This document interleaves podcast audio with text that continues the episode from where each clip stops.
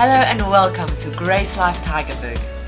We are a gospel centered church family focused on reaching the unreached and making disciples. We pray this teaching will help you to grow in your relationship with Jesus and discover more of the reality of Christianity. Awesome. I want to invite you guys to partake together of the word this morning. And what I mean by partaking of the word is really just engaging in the word. Don't just sit here.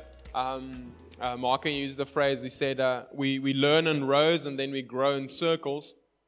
It's a cool, it's a cool phrase, but uh, I don't really like if, if, if I could have had my way this morning, I would have us all like sit a little bit more like um, spread out and not so rowy as we are sitting now. And then you can see there's like a little bit of a bend in the rows and there's purpose for that.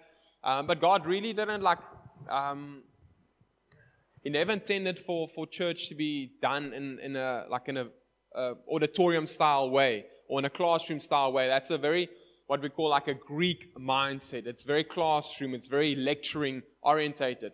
But uh, the Jewish mindset is like family, like it's around meals. It's, it's uh, engaging with one another. If you see Paul, he went into the temple and he reasoned with the people, he engaged with the people, and they had discussion and they facilitated learning in that way. And so that is why you would always find me asking various questions throughout my message. It's not because I'm um, I want to be rhetorical. It's questions I want you to think about, to consider, to, to, to, to, to write down, to go and think about it after this, this time together. Um, we've got the scriptures on the screen, and, and that is nice, but I also want you guys to, to make notes of the scriptures in your, uh, on your notebook or open up your own Bible, highlight something. Um, because maybe the Holy Spirit wants to kind of minister something a little bit different to you what, than what I've prepared this morning.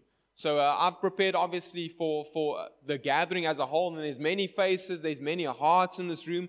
And so the Holy Spirit obviously knows who was going to be here this morning, and so He's going to minister in a general way to all of us, but He also wants to minister to you directly and specifically. And in order for you to receive that ministry, you need to be engaged and say, Yeah, I am, Lord. I'm listening.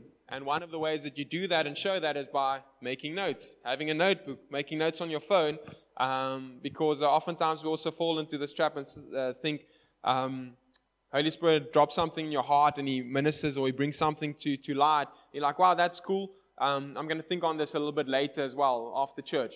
And then after church comes, you're like, oh, man, what did he say again? Like, uh, and he can remind you, and uh, but you guys get the get the point. We forget, we forget things. So when you make notes, it helps. So let's ponder on the word together. And even if you have got a question, please come up afterwards. Um, ask me about it. Ask someone uh, that sat with you in the, in the, in the gathering. Engage with one another. Feast on the word together. If uh, I want to encourage you guys after the, the, the gathering, um, even open up your, your first conversation with someone. Like ask them, how was your week? Like this, that. The next thing, what stood out for you from the word? Like ask that. And now, because I said that, then uh, maybe I have something prepared. Like if someone asks you that, because someone might ask you that, because I told them not to ask you that. Um, so be prepared. Think on something. If it's just one thing, if someone asks you what stood out for you from the word, don't just stand there like, um, Jesus. Like, it's a good answer. It's a good default. Um, but let's have a little bit more than that. And in that way, we're feasting on the word together. Just wanted to share one more thing on announcements, just to uh, um, clarify uh, elaborate a little bit more. So we're kicking off live groups this week. And if you're not part of a live group, if you don't know what live groups is about, please come and chat to me about it. It's really um, one of the ways where we do further uh, build community, do life together, minister to one another on a weekly basis, and even further feast together on the Word. And it's really a, a way for me as a, as a campus pastor to, to, to lead you more effectively because obviously I can only do so much as, a, as one man um, but through my leaders and through the life group leaders, I get to minister to you. I get to kind of lead you. I get to find out like if someone's going through a difficult time, if someone uh, has to, um, um, if someone's in hospital, maybe you're not connected to me in that way that I would know of it. Please let me know if you have to go to the hospital or surgery or anything like that. I love to pray for you. I'd love to come and uh, visit you in the hospital as well. But maybe you don't feel comfortable enough to have that kind of talk with me, but you do with your life group leader. So they can let me know, hey, so and so in my life group, they're in the hospital right now. Um, I don't know if you've got some time, if you'd lo- love to go and pray for them, then I'll always make a time to do that. So through life group, we really get to uh, minister to one another and share the load a little bit and be more uh, effective in that. So please, Um, if you are not part of life group, please consider being part of one this year. It will really impact your life. Amen. So this morning, title is being fully persuaded. Being fully persuaded. And uh, we have to understand that we're living in a world that is constantly trying to define who we are. Right? Everything in, in, in this world, it's, it's, it's, it's shouting at us. It's, it's trying to put labels on us. We're living in a world that is constantly trying to say, like, this is who you are, this is uh, your success based on this, or your failure based on this. And so there's a whole bunch of that going on, and we need to know what defines our success. We need to know what, what gets to say and who gets to say who we are.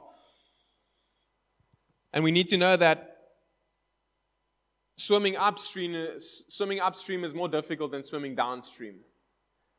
Right? It's easy to swim downstream, but a dead fish can also swim downstream. And we don't want to be dead fish. We want to be living fish who swimming in a direction with purpose, with, an with intent.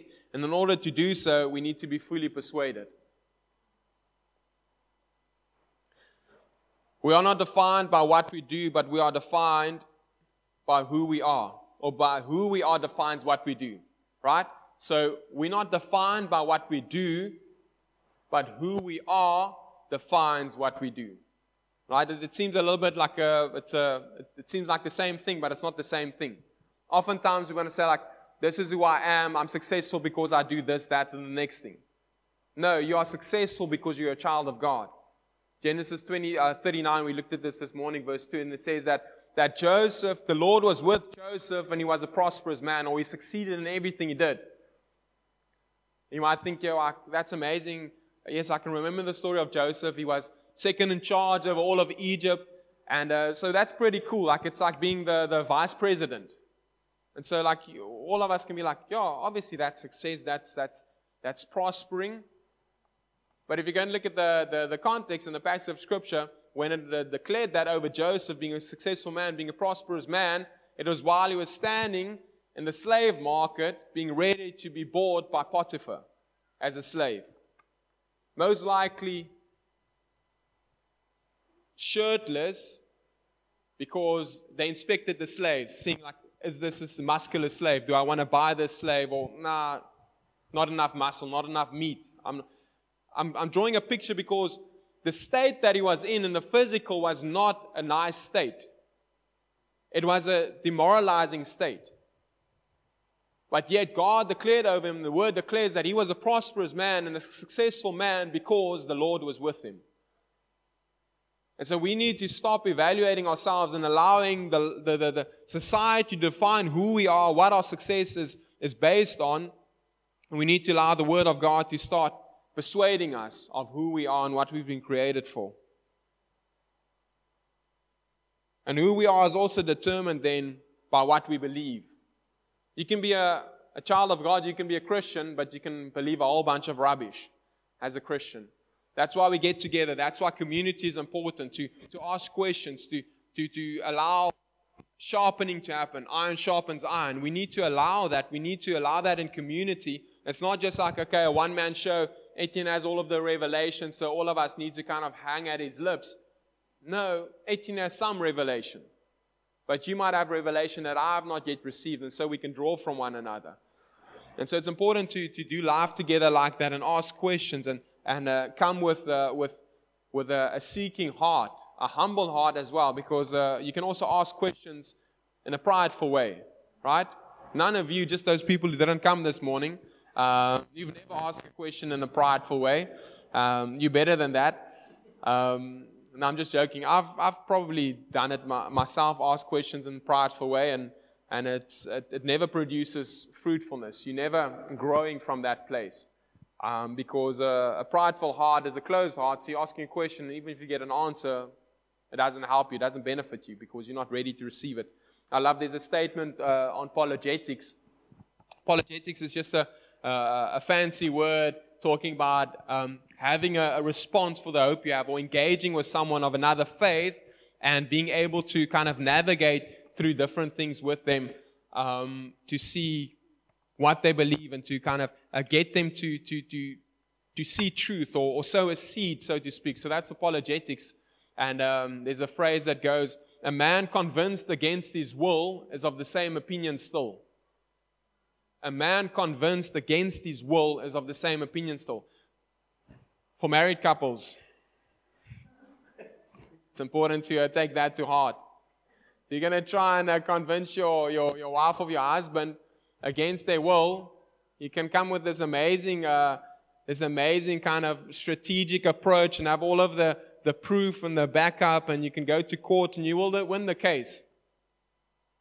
But if that person is convinced against their will, afterwards they're just going to stick it out. They're going to stay on that same uh, track. So um, we can take that to our, to our marriages as well.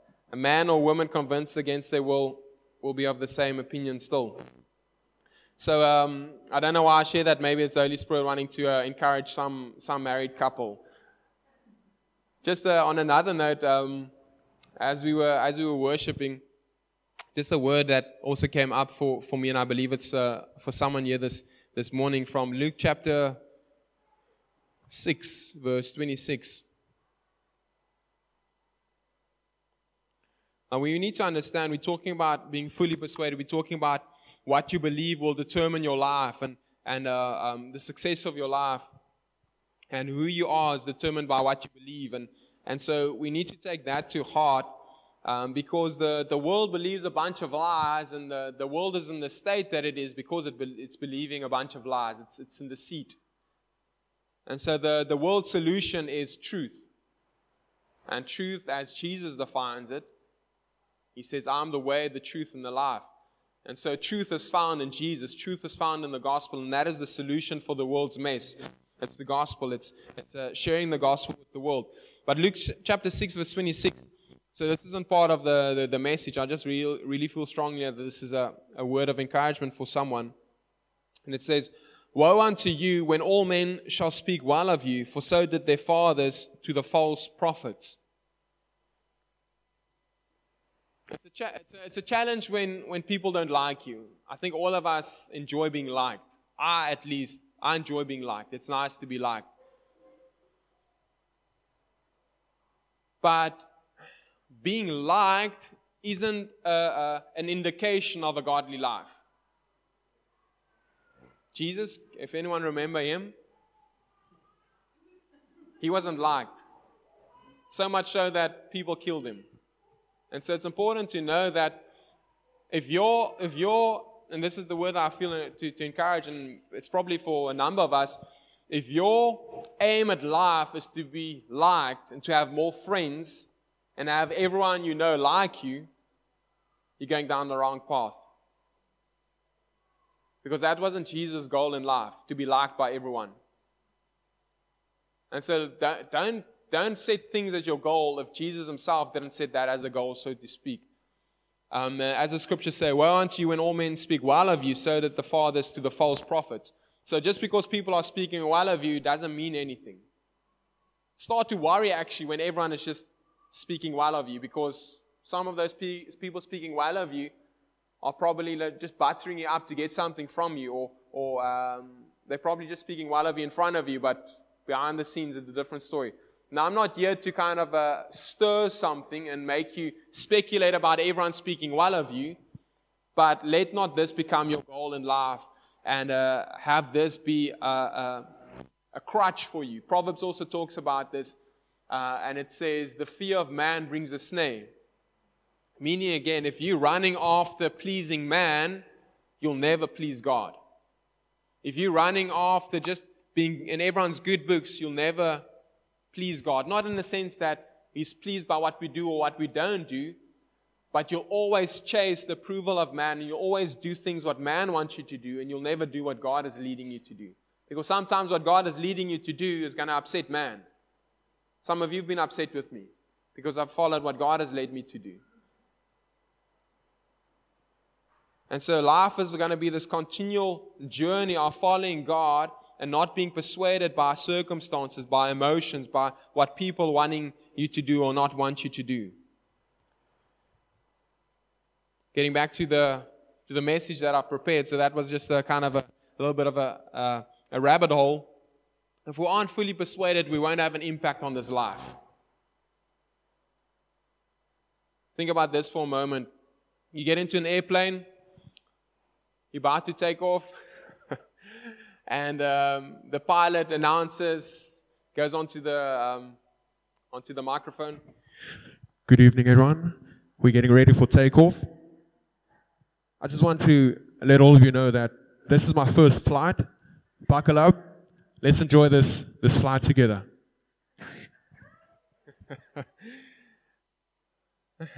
and I'm sure some pilots, it has to be their first time at some point, right? But you never know. There's a reason they don't tell you. Because you're not going to feel well in that moment, right? I won't feel good. And so the point is this in that moment, you're not going to be fully persuaded in that pilot's ability to get you from point A to point Z.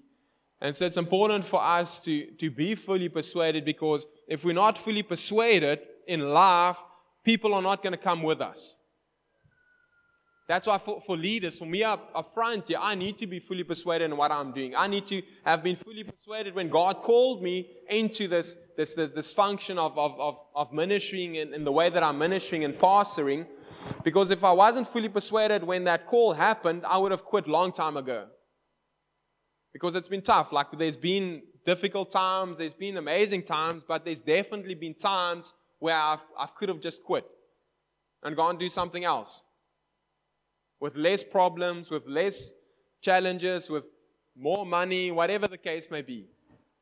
But I've been fully persuaded, and I'm growing in my being fully persuaded in what God has called me to. And it's amazing because when we're fully persuaded, people come along. People want to follow people who are convicted and fully persuaded in what they believe. And we see this throughout the Word. And so we need to set this example and see from history why were men fully persuaded in the Bible? Why, what led them to that persuasion? And we're going to go to Romans chapter 4 to just look at this example.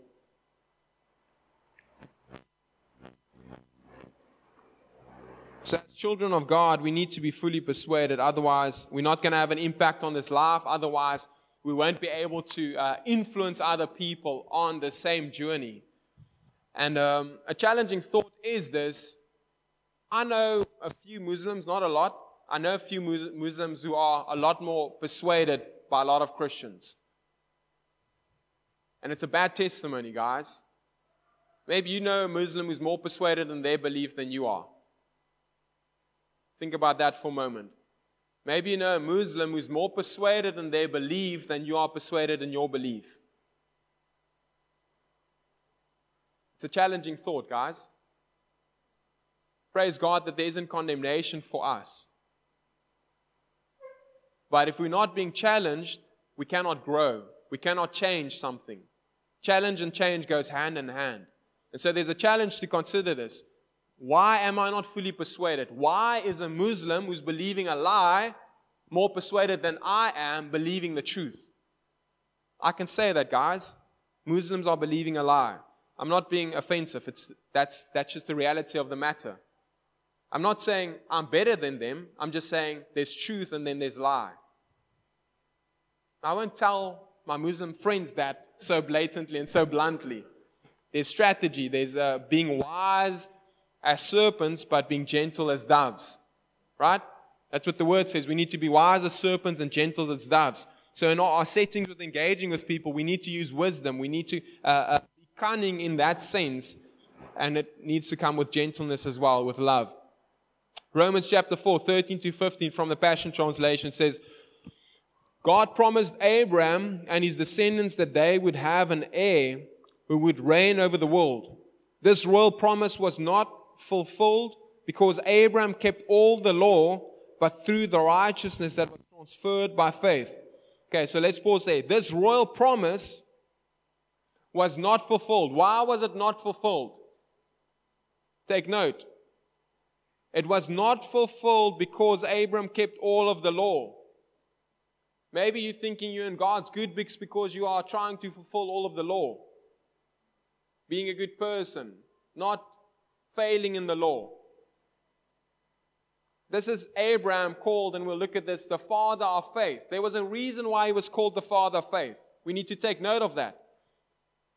So, this promise that was made to him was not fulfilled because he kept all of the law, but through the righteousness that was transferred by faith. Righteousness that was transferred from one account to another account.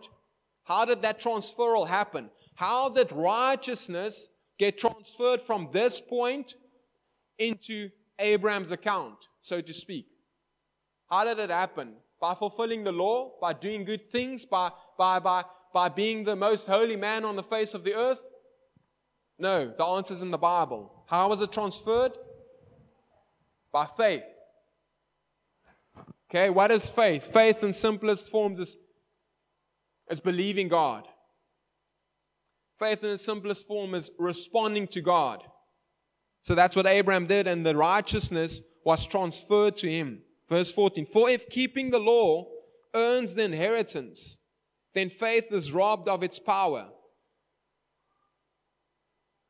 If keeping the law earns the inheritance, then faith is robbed of its power. Some of your lives are powerless. Some of your lives are powerless because the faith that God has given you, that is intended to be powerful, has been hindered in its power. It's been, it's been made void. It's been robbed of its power because we're trying to keep the law. There's always a, a good reminder. Like maybe you're sitting in church and you've been with uh, Grace Life for a number of years and, and you, you've heard this before and you hear it Sunday come, Sunday go. But it's amazing how you could, you could sit under a specific word for years and years and years and never get it. And there's various reasons to that. I'm not going to get into that.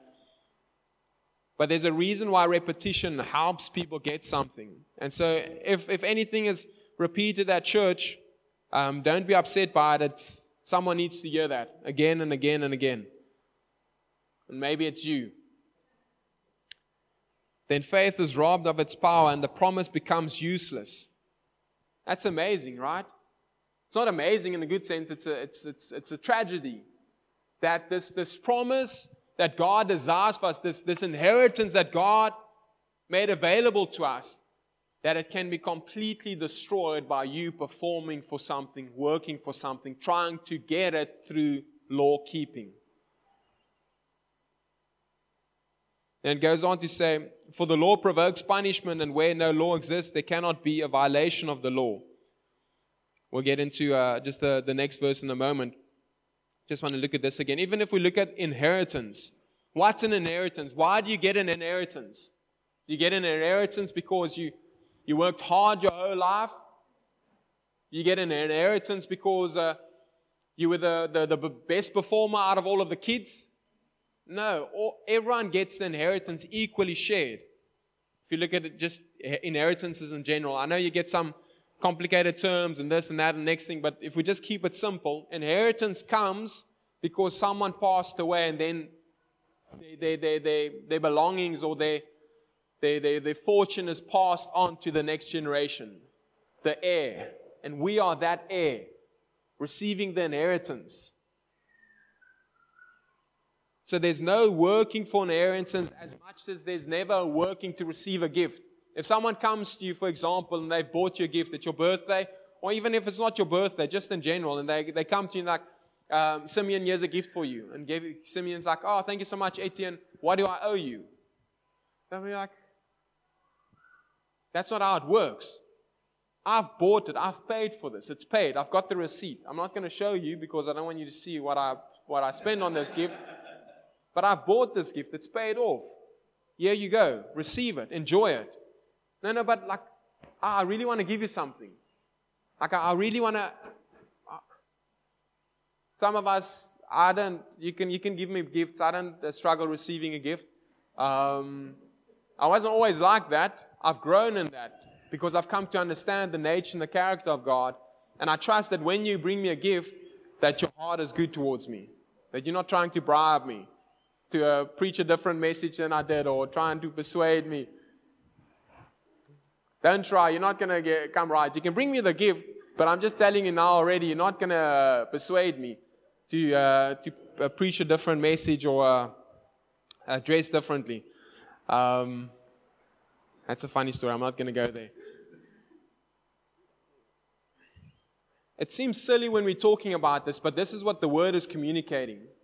That a gift cannot be worked for, an inheritance cannot be worked for, and if you try and work for it, you mess up the whole thing. Galatians uh, chapter 2, verse 21, actually, Paul writes about this, this, uh, this, the same concept, the same truth, and he says that um,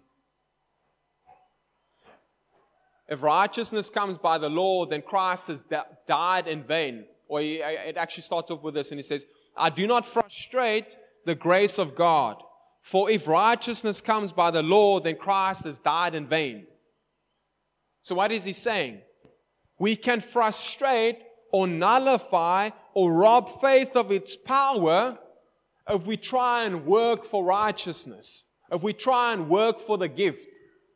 And you might be sitting here this morning and say, like, no, I've, I've never worked for the gift. Like I, have I've received Jesus and I knew it was by grace through faith and it was not of works, lest I should boast. And I've received it and it's amazing. And praise God, hallelujah. My eternity is secure. It's amazing.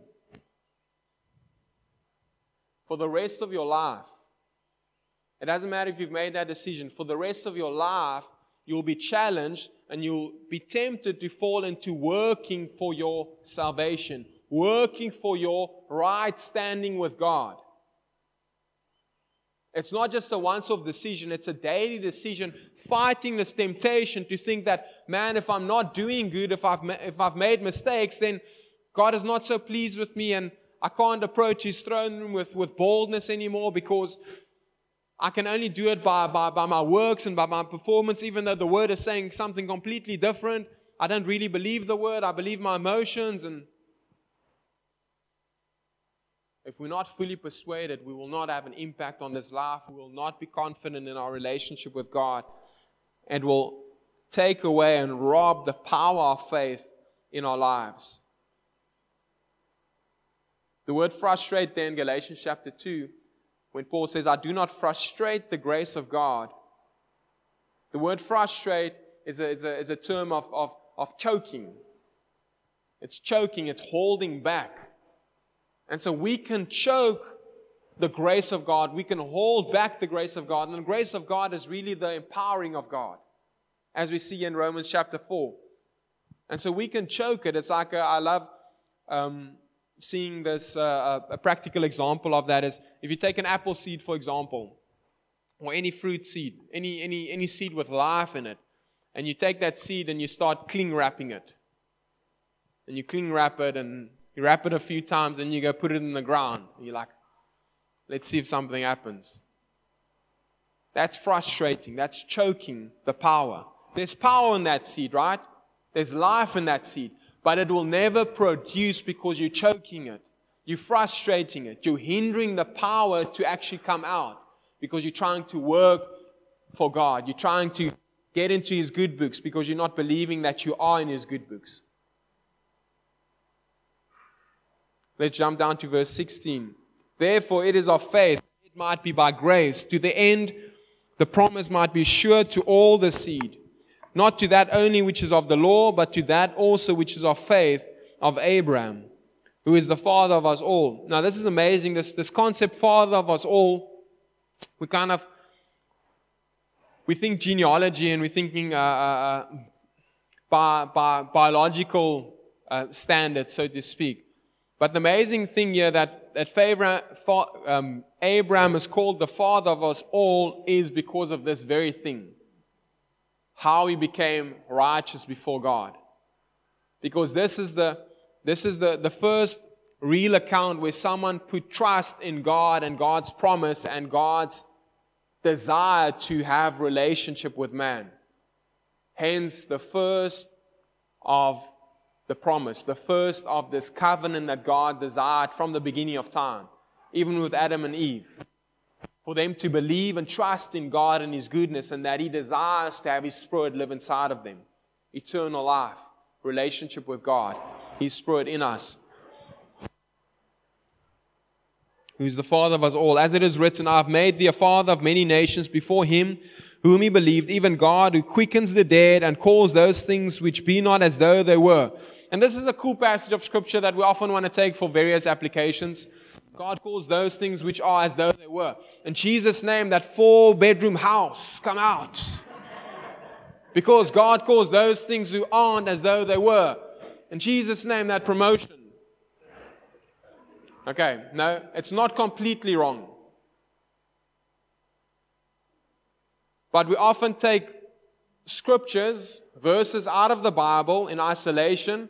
We're like, we're like, a, a, I'm, I'm going to put a magic potion together. A little bit of Philippians 4:13. and we mix and we mix and like, okay, now I can take these few verses completely out of context, and now I'm gonna prophesy, speak it into existence, name it and claim it. If that is you and I'm offending you right now, please forgive me. I'm not trying to be offensive. I'm trying to be dramatic because oftentimes we need to be shocked to wake up and realize, man, what I've done actually is not in line with the word. Verse 17. What are we talking about? We're talking about the promise. We're talking about faith by righteousness, or uh, righteousness by faith. As it is written, I've made thee a father of many nations before him whom he has believed, even God who quickens the dead and calls those things which be not as though they were, who against hope believed and hoped that he might become the father of many nations. According to that which was spoken, so shall your seed be. God was calling and he was declaring over Abraham, you'll be the father of many nations, those things which aren't as though they were. Abraham had not yet had a son, right? So all of this, this calling out those things which aren't as though they were is all in line with the promise. God's design, God's purpose. And so that's what I'm saying. It's not completely wrong to call those things which aren't as though they were. But you can't say it's scripturally correct. It's nice to see things and imagine things and all of that, but you cannot technically go and put the Bible on that. If you've got any questions about this topic, please come and chat to me about this afterwards. He calls those things which aren't as though they were, and it's talking about according to that which was spoken, so shall your seed be. And being not weak in faith, this is not talking about Abraham. Being not weak in faith, he considered not his own body now dead when he was about an hundred years old, neither yet the deadness of Sarah's womb. Let's go to Galatians chapter 3 quickly. I'm coming back to verse 19 in a moment. Just want to jump. Uh, let's go to Galatians 3 14 and 16 and says, and now talking about Abraham, that the blessing of Abraham might come on the Gentiles through Jesus Christ, that we might have received the promise of the Spirit through faith.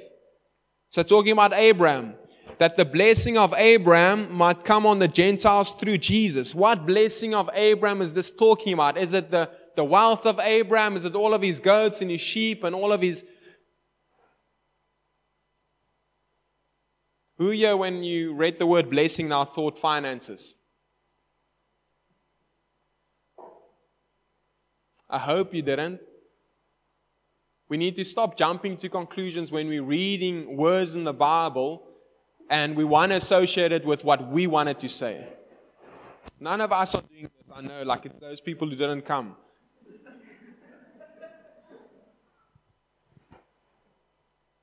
That the blessing of Abraham so just stop. Just don't go to finances right now. Like, I'm not saying finances is bad. But here in context, the blessing of Abraham might come on the Gentiles through Jesus Christ. Verse 16, that we might have received the promise of the Spirit through faith. What was the promise to Abraham? The Spirit through faith. That is the blessing of God. That is why Abraham is called the father of us all. because he looked forward to something that he had not yet received. In hope, he kept looking to that. That's amazing. Man, that's persistence. Hebrews chapter 11, you can go read all of this and the great wall of faith, and uh, it lists all of these characters. And then the last few verses in, in the chapter, talks about, and these receiving a good report did not receive the promise because Jesus hasn't yet died. Jesus wasn't yet raised from the dead, and Jesus hasn't yet poured out his spirit, his promise for the world. God's spirit in man. Coming to verse 19 again. And not being weak in faith, he considered not his own body dead or the deadness of Sarah's womb. Weak faith is linked to considering circumstances or being moved by circumstances. Weak faith is linked to considering circumstances or being, being moved by circumstances versus strong faith being moved by the word. That's amazing. Weak faith, considering circumstances, being moved by circumstances. Strong faith, being moved by the word. So Abraham was moved by the word, by the promise that was spoken over him. He was not moved by circumstances. Being almost 100 years old, Sarah's womb being dead, time have gone by and by and by, and they have not yet seen the beginning of the promise. The promise God made to Abraham was not Isaac. Isaac was part of the promise. Because if Isaac wasn't born, then we'd have never had Mary and Jesus.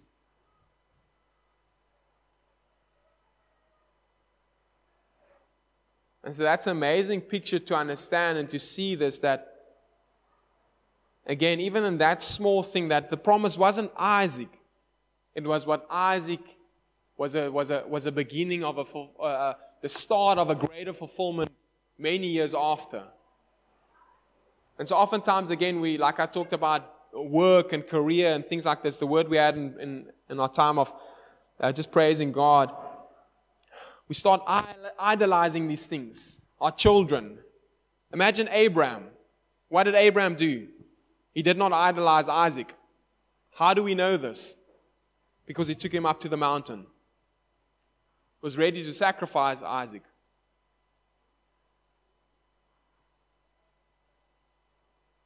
we need to remember who we are, what we've been purchased with. Because if we if we grow in this understanding, man, life is going to be so much better, so much more worth it, and we're going to actually become persuaded Christians, persuaded children of God. We aren't moved by circumstances, by the next best thing, whether it's a job promotion, whether it's a, a a, a more muscular version of your, of your husband or a skinnier version of your wife. Man, we need to be persuaded by the Word of God and convicted of who we are and what God has created us to be. Because life is going to happen. COVID happened, lockdown happened, and it shook a lot of us, and it shook the, the body of Christ heavily. More so than it needed to. Why? because people were more persuaded by circumstances and being moved by circumstances rather than being moved by the Word of God. Someone shared a word earlier on, and I just want to calculate, and because that word is applicable now to, to what we're talking about. Again, talking about success and, and uh, uh, being successful and being fruitful in this life. You, know, you don't need to have a title to have influence. You don't need to have the title of leadership to have influence. You don't need to have a job to have influence.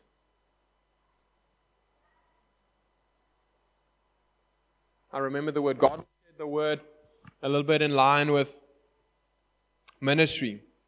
Jan, maybe uh, looking to do something specific and we're not qualified by, by this or that or next thing. We, we're qualified by availability, and then God qualifies us. So you just need to say, Yeah, I am, Lord. Speak to me. We'll look at an example from Exodus now. And what I want to, there's almost a clause in there. Generally, when you think about that word, and when God will share that word, I knew some of you were thinking um, in line with what you shouldn't be thinking, and I'm going to tell you what that is now. You're thinking about ministry, and you're thinking about, okay, cool. Um, yeah, I've got this desire, and I want to, I want to be a pastor, and or I want to really like, I want to be worship leader, or I want to be this, and we're thinking about all of these titles, these these functions, so to speak, and and so God will, when He shared that word, you're like, okay, awesome. Like I don't need to, I don't need to be qualified for that. I just need to be available. I just need to be available. I just need to put my hand up and praise God. That's all God needs. And the problem with that thinking, I'm not saying God's word was uh, wrong. Um, the problem with that thinking, I'm clarifying this, is we too often think titles. We too often think limelight. We're thinking the car, the, the, the, the we, we, we, we're putting the cart in front of the horses. Throughout the history of the world, when God called these men and women, Gideon, Moses, Abraham, when he called these people, he didn't call them to a function. He called them to arise to their sonship. And arising to your sonship will bring about a function, whatever that function may be. But we need to stop thinking function, stop thinking titles, and think sonship, thinking identity. This who is God who created me to be. Because you don't need a title. You don't need to be the kids' church pastor. You don't need to be the pastor of a church. You don't need to be part of the worship band to have influence and minister to people. You don't need my approval to go out into the world and share the gospel with your lost friends and family. Stop thinking all of these other things and start realizing that the simplest thing you can do is love someone through sharing the gospel with them. That's life changing. Okay, back to the word. I want to look at this this word consider here in verse 19 for a moment. And the word consider, the Thayer's definition defines this as to perceive, to remark, to observe, and understand. So it says that Abraham did not consider these things his own body dead, the deadness of Sarah's womb. So he did not perceive these things. He didn't remark these things. He didn't understand these things. Now, does that mean that he didn't understand how old he was? That's not what it means. I love this, um, this example of Paul, um, and it says that he made, his, he made it his goal to know nothing among the people except one thing Jesus Christ. He made it his goal not to understand anything among the people except one thing Jesus Christ. And so when it says here, Abraham didn't consider, he didn't understand, he didn't perceive these things, it doesn't mean that he was stupid. It meant that it, he made it his intent, his goal, his purpose to not give in to these things. To not allow these things, circumstances to determine or validate the Word of God. If you want to be fully persuaded in your life, you need to become persuaded by the Word of God. Consider also means to cons- consider attentively, fix one's eyes or mind upon something. Abraham did not fix his eyes and his mind on the circumstances, become infatuated with the, the, the, the truth of the matter that in the natural they could not have children. He didn't become overwhelmed by those circumstances. but he was overwhelmed by the promise that God made him. Faith considers circumstances and is moved by circumstances. Strong faith is being moved by the word of God. Exodus 3, verse 1 to 3. We're coming to a close. We'll have to have a part two because we are not near where I want to be. So we'll do part two next week. Okay, let's go to Exodus chapter 3.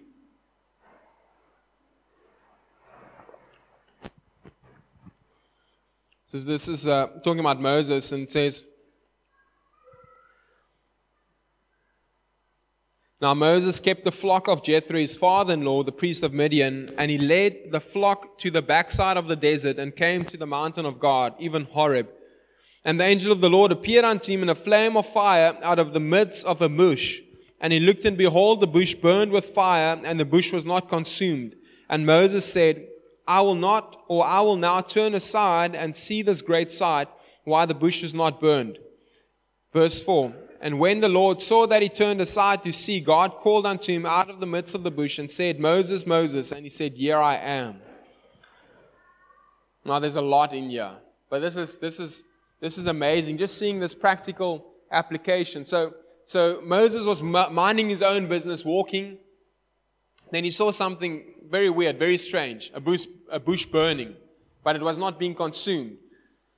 So, in life, in a sense, we can be walking and we can take note of something. And it's something that God is trying to reveal to us, God is trying to show us. And so we're walking and we're seeing, we're like, okay, that's cool.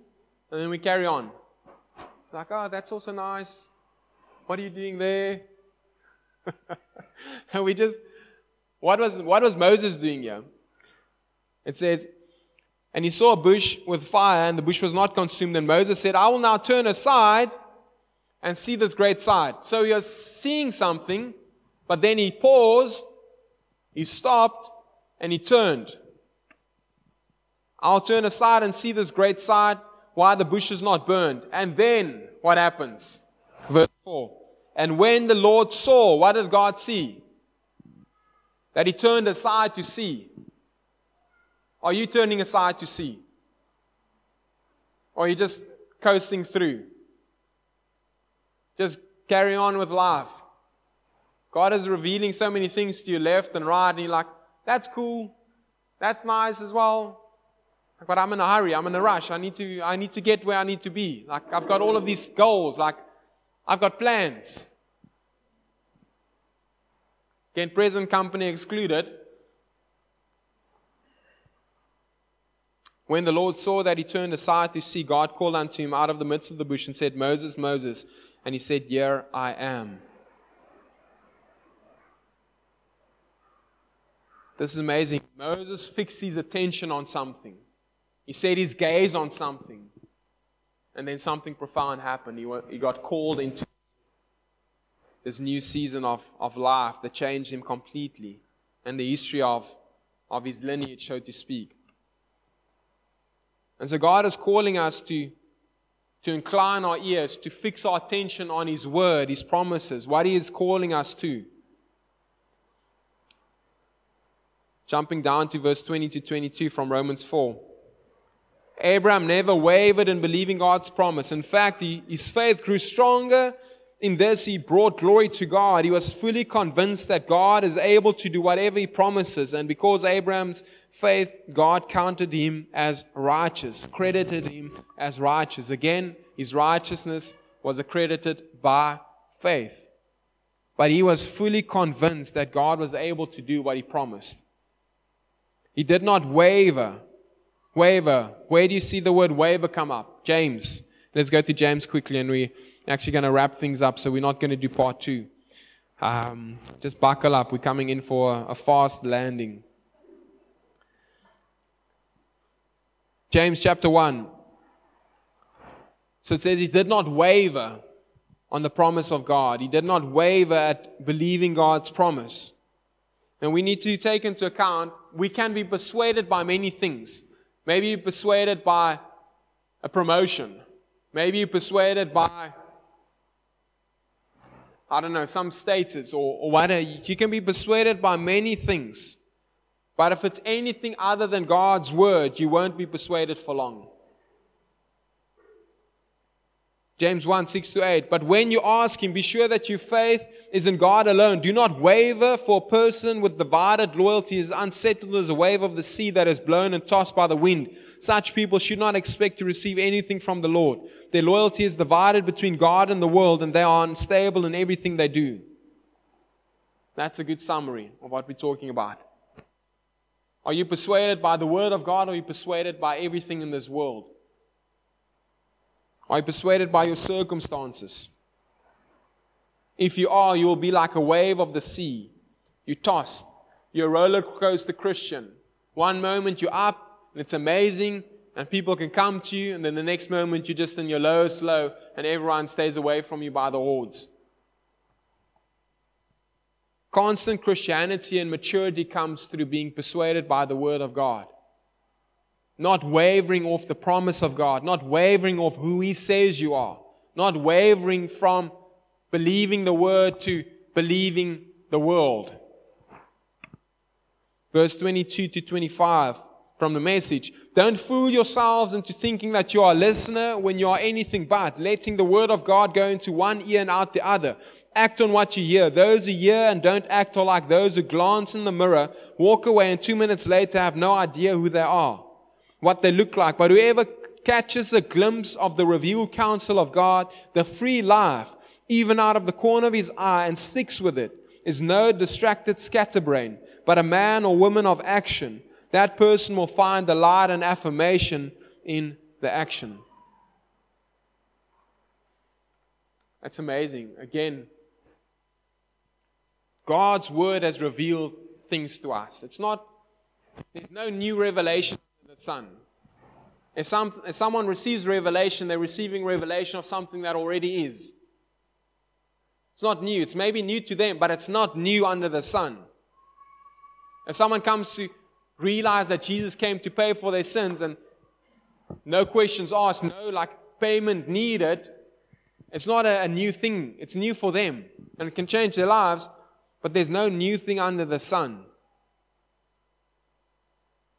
We need to be listeners of the word, value the word, be persuaded by the word, so much so that we act on it.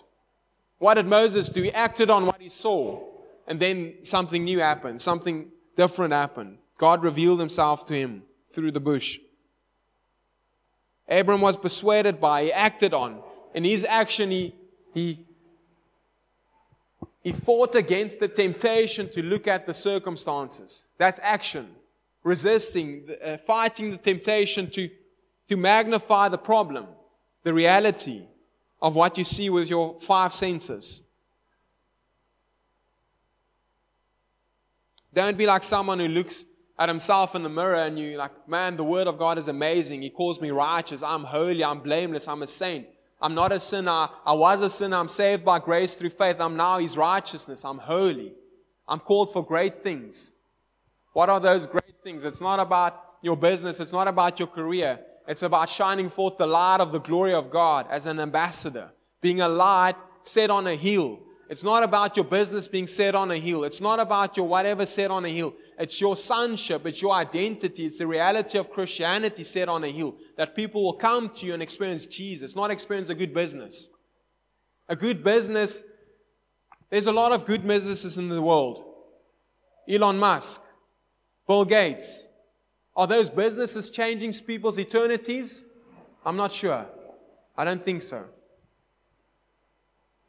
So let's not get caught up in, in these, these, these, these things that are good but aren't God. Now, I'm not saying there, there are sin, but if it's not in line with the will of God, then we could actually probably just say it's it's sin because sin in its simplest form is not believing God. Abraham and Adam and Eve, their sin wasn't eating the apple, their sin was not believing God. Because when they did not believe God, they sinned. Right? So the actual sin, the root of all form of sin is not believing God. Adultery, it's an act of sin but it's rooted in not believing God. Like, that's deep, guys. If you know who you are in Christ, know who God is to you, you will never want to commit adultery. You'll never want to skip the queue. You'll never want to take a shortcut, knowing who you are in Christ and what He's created you for. So, believing that, believing the Word of God, being fully persuaded by the Word, will, will get you to live more holy than you've ever tried on purpose by following laws and things like that. This is God's desire. And this is how we become fully persuaded, discovering that this is the reality of Christianity. This is God's design. In a practical sense, because all maybe you, you hear this morning, you're like, I've heard this before and it sounds good and like it's amazing, but like I'm not seeing like I don't see how this is applied to my life or how how I'm not just I'm just not fully persuaded by by being a Christian. I'm not fully persuaded by this is who God created me to be, and this is the most important thing in life. Like, I'm still persuaded by chasing this specific career, and I want to be successful in this arena, and I want to accomplish this, and I want that house, and it's like, I just want, I want those things. And don't be overwhelmed by the, the fact that you might not be fully persuaded. God is not forcing you to be fully persuaded this morning. He's not pushing you to be more persuaded in His love for you but He's inviting you, He's drawing you. The Holy Spirit draws us, He's pulling us. It's like a force. Like that chocolate cake, like when you walk past the coffee shop, you're like, God is inviting us, He's drawing us in. And some of the things that He'll draw you in that will help you be, become fully persuaded is firstly realizing that He's a God about relationship. You're growing in relationship with Him and growing in relationship with us together. Through that, you become more persuaded by being surrounded by people and women who are fully persuaded because it will rub off on you. He's drawing us into partaking together of the Spirit, meaning that you've got His Spirit inside of you, and He wants you to realize that. Come to know that he, He's speaking to you and He wants to speak through you. But if you don't believe that, guess what? You'll never act out on that. You'll never step out.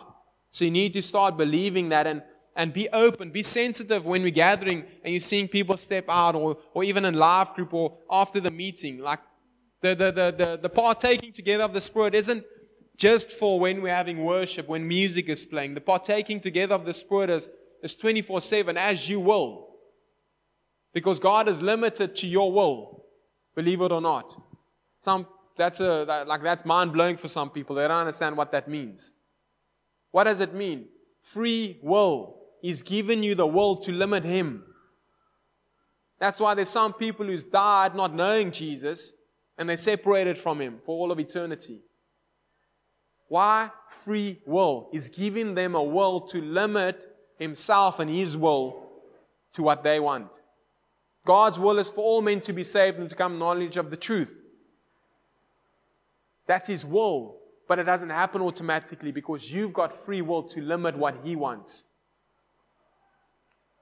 So, partaking together of the Spirit comes about through you putting down your will and accepting His will.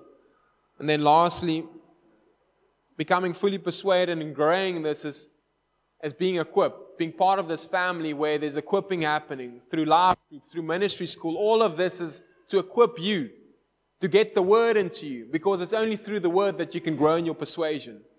It's only by sitting under the word that you'll grow in your persuasion. And like I said, there's various things also that facilitates that. Ministry school, dream team, partnership, live group. What is partnership? It's, it's again financially investing into this. Because where your treasure is, there your heart will also be. What does that mean in a practical sense? If you're investing into Steinhoff. I don't know if anyone is still investing into Steinhoff. If you lost money with Steinhoff, like I'm, I'm sorry about that. But it's a good example of, of not putting our trust in this earth. Right? But if you you had investment in Steinhoff when the bad news came, you were sh- like it, it affected your heart. Where your treasure is, your heart will also be. So if you're not invested into God's kingdom to save the world, and our mission as a church to equip saints for the work of ministry and send them out, your heart won't be with us. You won't be persuaded by.